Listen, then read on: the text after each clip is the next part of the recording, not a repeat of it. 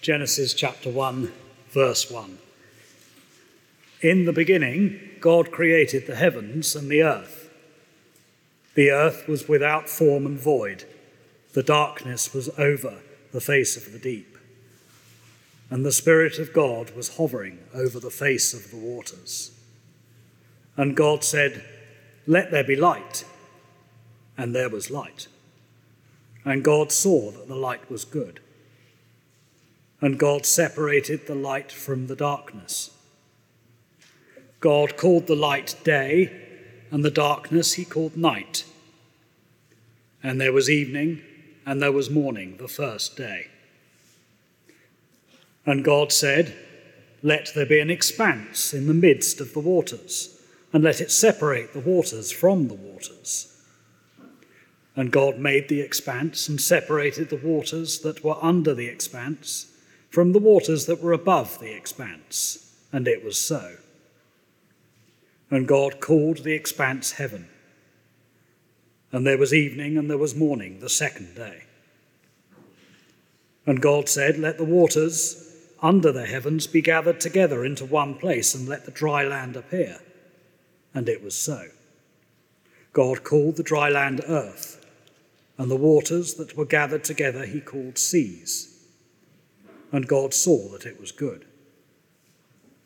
And God said, "Let the earth sprout vegetation, plants yielding seed, and fruit trees bearing fruit, in which is their seed, each according to its kind on the earth."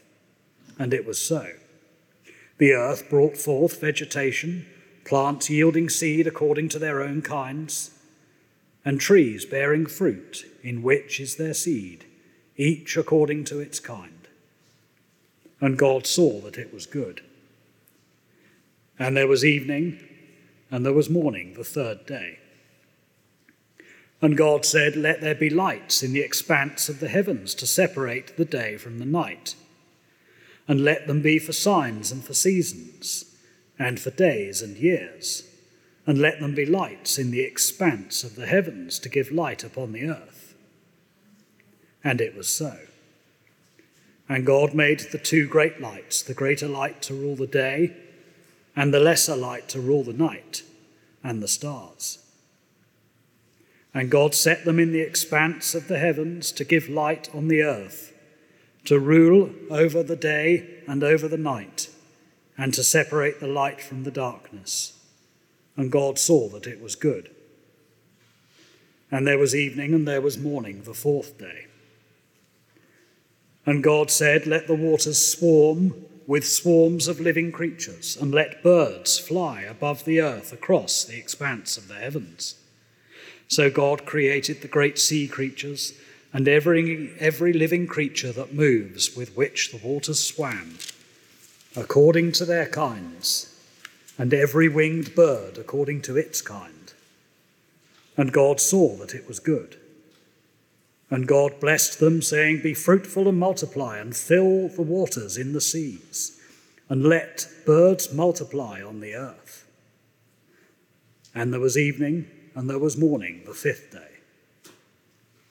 And God said, "Let the earth bring forth living creatures according to their kinds, livestock and creeping things, and beasts of the earth according to their kinds." And it was so.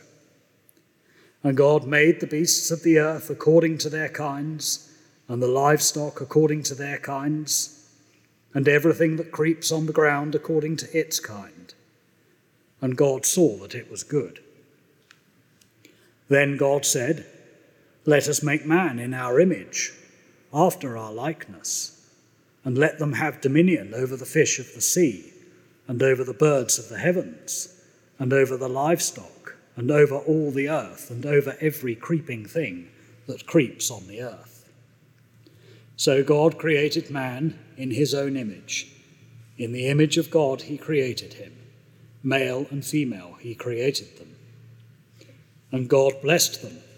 And God said to them, "Be fruitful and multiply, and fill the earth and subdue it, and have dominion over the fish of the sea, and over the birds of the heavens, and over every living thing that moves on the earth." And God said, Behold, I have given you every plant yielding seed that is on the face of all the earth, and every tree with seed in its fruit. You shall have them for food.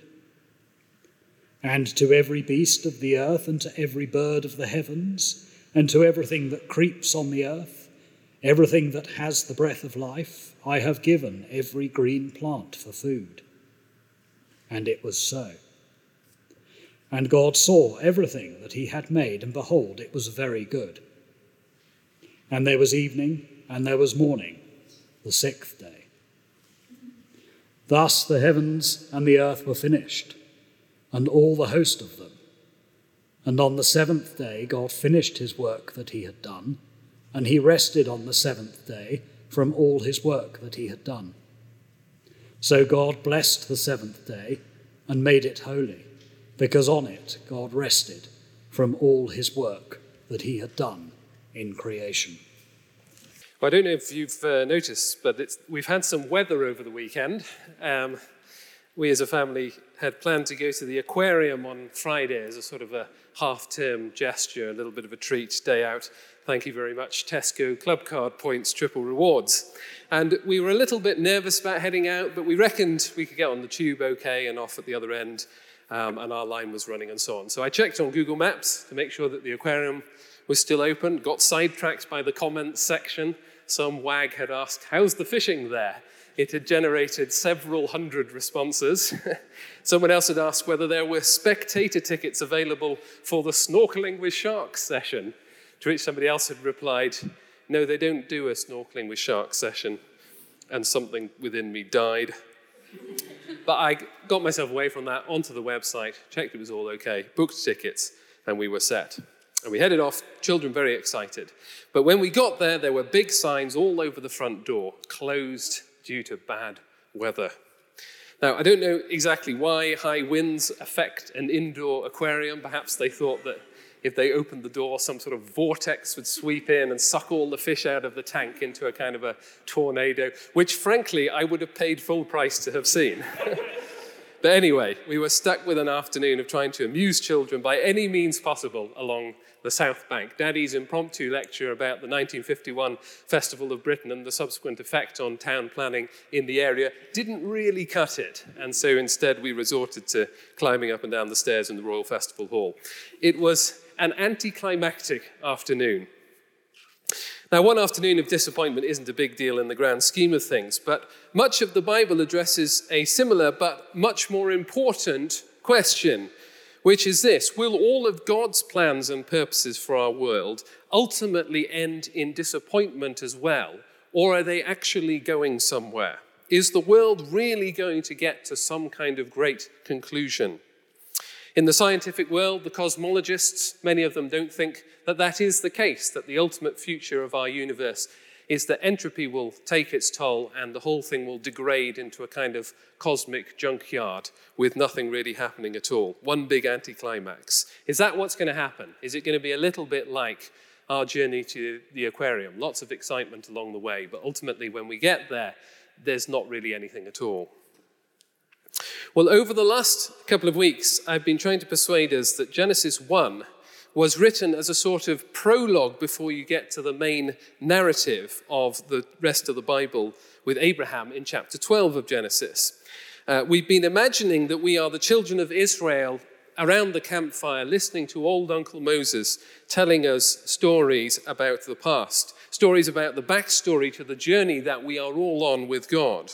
It's a journey that began with our forefather Abraham, but there are some fundamental things that we needed to know about creation before we got to that point. So far, he's told us about how the God who called our father Abraham is the one and only true God who made absolutely everything. The world was made by the authority of one God and one God alone who holds all of the cards. And he's also told us that God is a good God who intends good things for our world. That's what he wanted. Now, finally, Moses wants to show the children that God is also a God of great purpose. He takes every plan that he has to completion. His purposes don't end in anticlimax, like my aquarium trip. And that's really the point of what's going on with day seven of creation at the end of the passage that we just had read there in chapter two. If the prologue of Genesis was simply there to tell us about how the world was made, this little bit about day seven at the end wouldn't really be necessary. It's not like an extra stage of creation. The creation of the world was done by the end of day six. But it does tell us something key about God, about how he brings his purposes to their end goal. The word finished is the key word in these verses. That's what's really important. But let's begin by building back up to it, by going back through chapter one uh, once again. Over the last couple of weeks, we've been looking for repeated words and ideas in the passage to try and get a sense of what the author is drawing our attention to. It's not a foolproof way of discovering what's important in a passage and what the author um, really wanted to say, but it does help with a passage like this when you can see some kind of repeated pattern to the whole thing. So far, we've seen that God's authority is repeated throughout chapter one. He speaks, let there be, and then the thing happens. We've also seen uh, that Uh, the goodness of creation is repeated throughout chapter one as well. After every stage, God sees the work that he has done and he declares that it is good. But there's another clearly repeated pattern which we haven't really touched upon, which is the temporal dimension to all of this, the sense of time and progress throughout the creation narrative. The creation account is divided up into six days Uh, six stages, sorry, marked by the days. And there's a clear sense of progress from one to the next. So in chapter one, verse two, we're told that to begin with, the earth is without form and void. The most basic distinction that there is between stuff and no stuff doesn't even exist at the start. And then there's a sort of journey of increasing complexity as you go through the stages. Um, so... God creates light and separates it from the darkness, and he creates the sky and he separates it from the earth, and he creates the dry land and separates it um, from the waters. Then he causes vegetation to grow up on the dry land. Then he populates the sky with planets and stars. Then he brings forth life out of the seas and out of the air, and then he brings it from the land as well, until finally, last of all, he puts his own image within the creation that he has made, in the form of humanity. I used the illustration last week of a master sculptor taking a lump of clay and working and refining it and crafting it until he or she has brought out all of the detail of this beautiful project. God doesn't just uh, click his fingers and the whole thing is done in one go. Interestingly, it's a project that he works and refines towards a conclusion. There's a sense of progress from one stage to the next. And at the end of each stage, we get this sort of structural marker of the days. It says, there was evening and then there was morning, the first day, the second day, the third day, and so on. And these days mark the sense of progress through the project. They don't necessarily have to be taken as literal evenings and literal mornings. They might be, but they don't have to be. If you think about it, the way that evening and morning are determined are by the movement of the sun. But the sun doesn't actually get made until day four. So in what sense is there evening and morning on days one to three? Well, that's not the point. It's a figurative way of talking. The evening and morning are supposed to represent one stage of creation coming to completion and a new stage beginning. And all of this leads up to day seven. Let me read again from chapter two, verse one, and you might like to follow along in your Bibles. Thus the heavens and the earth were finished, and all the host of them. And on the seventh day God rest, finished his work that he had done, and he rested on the seventh day from all his work that he had done. So God blessed the seventh day and made it holy, because on it God rested from all his work that he had done in creation. In day seven, we're told that the work of creation has now been finished. It, it's come to the conclusion that God was working the whole thing towards. And you'll notice that day seven is different from the other days because there isn't evening and morning at the end of it. Why is that? Because the work of creation has finished. Each new day of creation takes you one stage closer to the end goal. But when the goal is reached, the author doesn't put the evening and morning bit in because there are no more stages. There's no end to the seventh day because really the seventh day represents the beginning of the completed project. Before I started working for the church, I worked as a junior architect for several years, a job that mostly involved colouring in. And you think I'm joking by that, but actually sometimes there were whole days where I was drawing and colouring in and getting paid for it. For some reason, that required two university degrees, and I've never quite worked out why. But I worked for a practice that did numerous large-scale projects, and what you discover is that large-scale projects need a very clear plan of work that gets followed. Now, Uh, extremely conveniently, this plan of work is divided into seven stages, which is going to be very useful for the illustration I'm just about to make. The earlier stages are sort of conceptual. Stage two, you might make some models that are kind of vague, and you're just trying to get a sense. Stage four, by stage four, you might be trying to work at the detail and think about how the whole thing comes together. But the final stage, day seven, is called the in-use stage. And that stage doesn't have an end to it because it's all about how the building will be used once construction has been completed and finished. At which point, uh, so stages one to six, therefore, are the construction of the building. And then stage seven is how it will be used at that point. You get to the end of stage six and the architect stands back and looks at the finished thing and declares that what they have done is very good. The contractor declares it to be very expensive and the, pro- the public very ugly, but the architect stands back and declares it to be very good. And at that point, stage seven begins. That's not the end of the project at stage six because it's supposed to be used from that point onwards. And stage seven doesn't come to an end because the building carries on being used from that point until, of course, in forty years' time, it gets demolished for aging very gracelessly. As you can see, some aspects of this analogy don't quite work, but you get the idea. Now, hopefully, all this helps us to make sense of what it means that God rested on the seventh day as well. Let me read two, verse two again. And on the seventh day, God finished his work that he had done, and he rested on the seventh day from all his work that he had done. Now, rest to us implies simply chilling out. That's what we do every weekend. You have the working week, and then you get to rest at the weekend, unless you have children.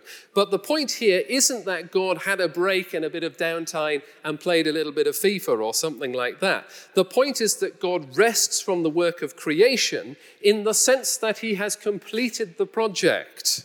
It has now come to its goal.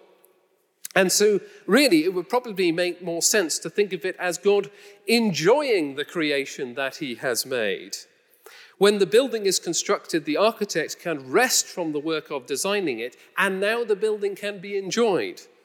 Or perhaps an illustration closer to home. When you finish constructing your IKEA sofa, yes, you can sit down and have a rest on it, but the point is you can carry on enjoying it from that point onwards. The Allen key can be put in the drawer of miscellaneous items, never to be found again, and you can enjoy the sofa that you have made, put the T V on day after day from that point onwards. The other important dimension to day seven of creation is that God blesses it and makes it holy. And this is tightly connected to God completing creation and resting or beginning to enjoy it. Have a look at verse three again. So God blessed the seventh day and made it holy because on it God rested from all of the work that he had done in creation. Why because? Why does God bless it and make it holy because he rested? What does blessing and holiness have to do with God resting? If all God was doing was chilling out, then the sentence doesn't really make sense. There's no particular reason that he should make the seventh day blessed and holy if all he's doing is taking a break. The because wouldn't really follow in that sentence. But if the point is that God has brought the construction of the world to completion so that now it can be enjoyed, well, of course, it makes perfect sense because now the work of creation has finished, it has reached its goal, and God can bless it and make it holy. so that it flourishes. He's made a very good creation. It's all ready to go. Now is the time to bless it and make it holy, or sanctify it, as another word that the Bible sometimes uses to mean the same thing. Now, those two words are a little bit nebulous to us, blessing and holiness, but both words are extremely important here. They're right at the heart of God's purposes for the world.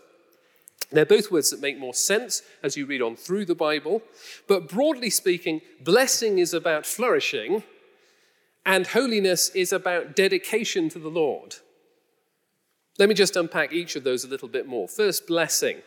When we use the word bless, it doesn't tend to mean very much. If I said, you know, oh, little Johnny's been working very hard for his exam, bless him, then I don't really mean very much by the bless bit, other than a vague sense of fondness towards Johnny. But in the Bible, when God determines to bless, that is a purposeful act that he is putting in motion. For example, one of the most famous Psalms in the Bible is Psalm sixty-seven, which starts like this: "May God be gracious to us and bless us and make his face to shine upon us." Which on its own makes you think, oh, isn't that nice? That makes me feel good. But then when you read through the rest of the psalm, it fills it out. It's about the earth yielding its increase and God's saving power being known amongst the nations and that sort of thing. Blessing is about God's ongoing determination to bring about good things. Now, what about holiness? Again, it's a word that doesn't mean that much to us. On the front cover of your Bible, for example, you see that it's called a holy Bible. But what does that mean? Would it be any different if it was just a Bible rather than a holy Bible? What does holy, does it just mean that you're supposed to sort of take care of it and not bend the pages? Is that what holiness means? When I was younger, one of my favorite computer games was Worms two. Some of you probably, I'm seeing some nodding, others of you have enjoyed that game. One of the most devastating weapons in the game was the holy hand grenade. But really, the only difference that holiness made to this hand grenade was it was a much bigger explosion. Is that what holiness means? It's a word that we don't really know what it means in the twenty-first century. It's a bit ambiguous, sounds a bit religious, but that's about it. And really, we would need to delve into more of the Bible to understand it properly. But at a very basic level, it has to do with dedication to the Lord God. So later on in the Bible's narrative, when Israel are told to make the temple for God, God tells them to set aside an inner chamber called the most holy place. It's a specific room that is dedicated to the Lord God alone. The general muck and mess of day-to-day life outside isn't allowed inside. It is a holy place. And so when God makes the seventh day holy, there's a sense in which he is dedicating the whole of creation to himself. This is not a world that is meant to be abused and trashed. This is his work. It is a holy creation.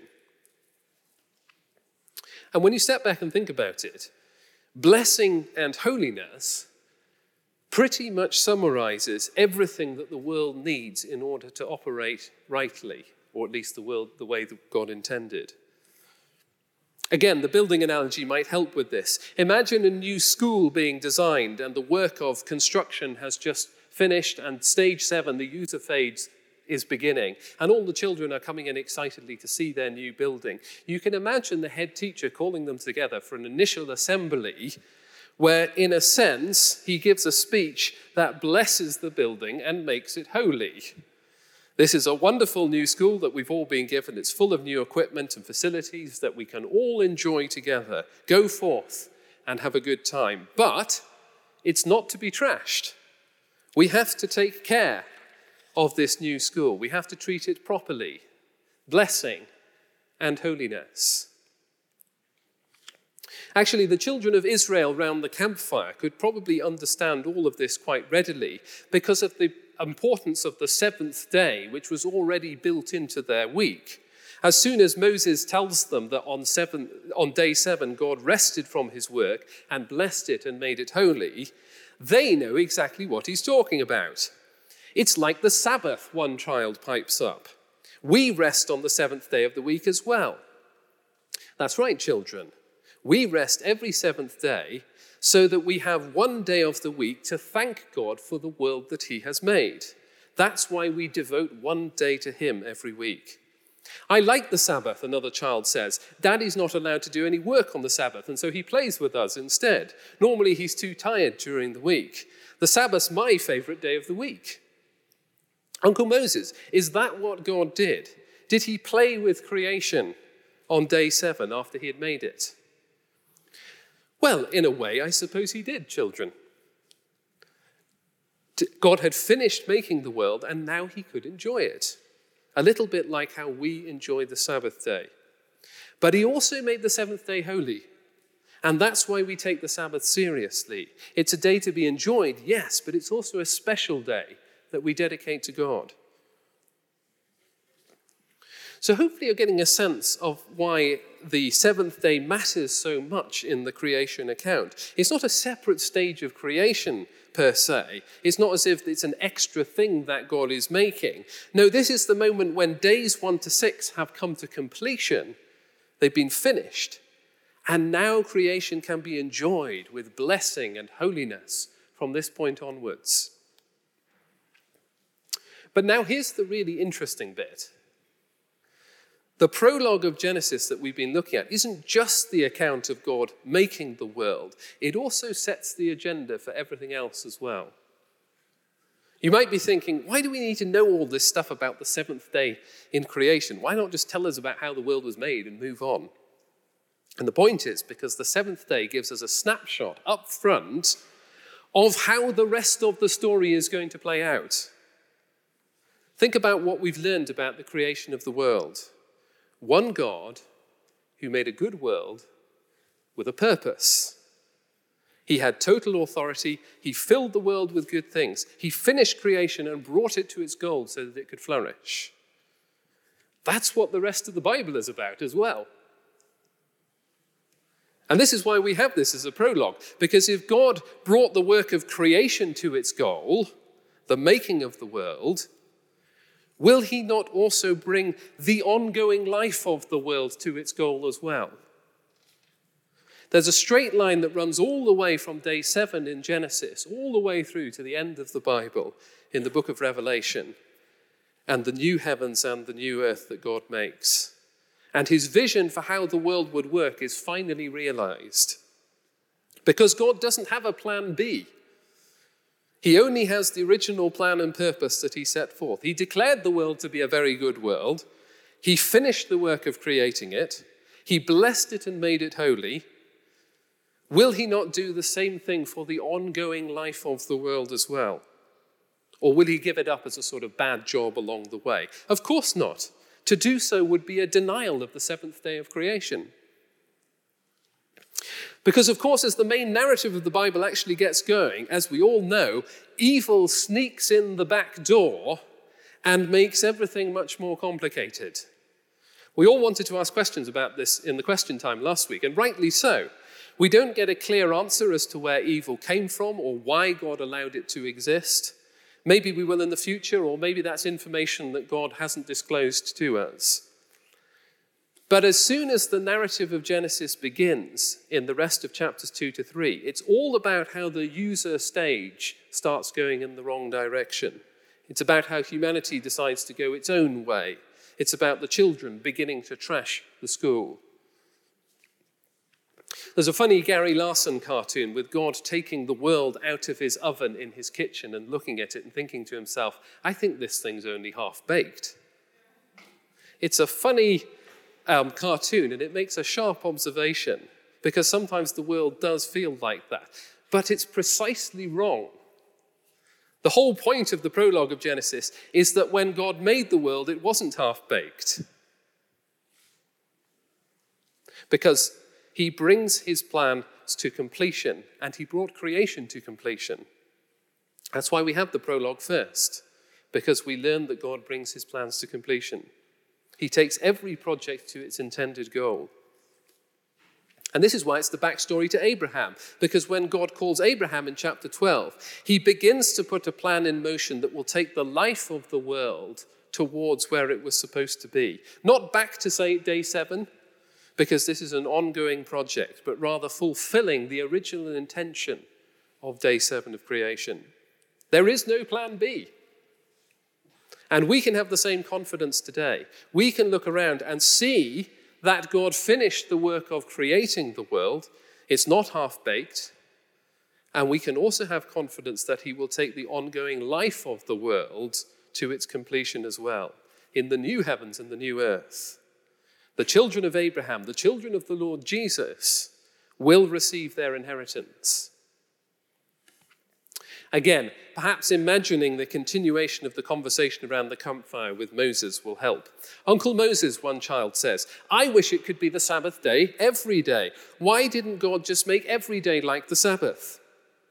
Well, that's the point, children. When God made the world in the beginning, he made it so that it could always be the Sabbath day. Now, the story got more complicated because we made a mistake and we didn't want to be God's image bearers. I'll tell you that story another time. But that wasn't what God always intended. Actually, that's why he called great-grandfather Abraham many years ago, because he wanted to take him to the great Sabbath in the future. That's why we're on this journey through the desert. Have a look in the distance. You can just about see the hills of the land of Canaan that we're going to. When we get there, it's going to feel a little bit like it's the Sabbath day every day, because it's a good land and there are rivers to swim in and vineyards to play hide and seek in and mountains to climb. And the grown-ups will be able to grow good food for us to enjoy, and God will keep us safe from our enemies. I like the sound of that, Uncle Moses. Will there be dinosaurs in Canaan? Well, maybe let's just wait and see. But whatever it's going to be like, children, you won't be disappointed. Will we be happy forever in Canaan, Uncle Moses? Because I'm still sad that my little brother Jimmy died last year. Will that happen in Canaan? Yes, children, that might still happen in Canaan. But the most important thing to understand is that Canaan is really just the beginning. It's going to be good there, but God has a much bigger plan than that. One day he'll take us to a Sabbath where even that sort of thing doesn't happen. Because do you know what God promised to great-grandfather Abraham, children? He promised us not just the land of Canaan, but the whole of creation. That's the final Sabbath day that God is taking us to. And when that happens, not only will our friends and family not die anymore, but you might even get to see Jimmy again, because our God is a God of the living, not of the dead. One of the older children pipes up, Uncle Moses, but how do we know that God wants to make it like the Sabbath day every day? Because that's what he did when he created the world. When he made the world, he finished it with a Sabbath. Now he's taking us to a much greater Sabbath. You can imagine that kind of conversation happening, can't you? And in fact, really all I've just done there is summarize what the author to the Hebrews says in the first passage that we had read earlier. We won't look at it now because we haven't got time, and many of us have been studying it in our small groups. But that's the point. Just as God rested from creation and brought it to its goal when he made it, so he has a final rest that he is bringing all who trust in the Lord Jesus towards as well. The world will not go round forever in cycles with no end destination, nor will it degrade into some kind of cosmic junkyard in the end with no life or energy left in it, an anticlimactic trip with nothing at the end. God is taking it towards an ultimate Sabbath where it can be blessed and holy forever the way that he always intended. Let's pray to finish. Heavenly Father, we thank you that you are a God of great purpose. Thank you that you finished creation and blessed it and made it holy. Thank you that you will bring the life of this world to its goal as well. And we thank you that we who trust in Jesus can look forward to a much greater Sabbath to come in the future. In Jesus' name, amen.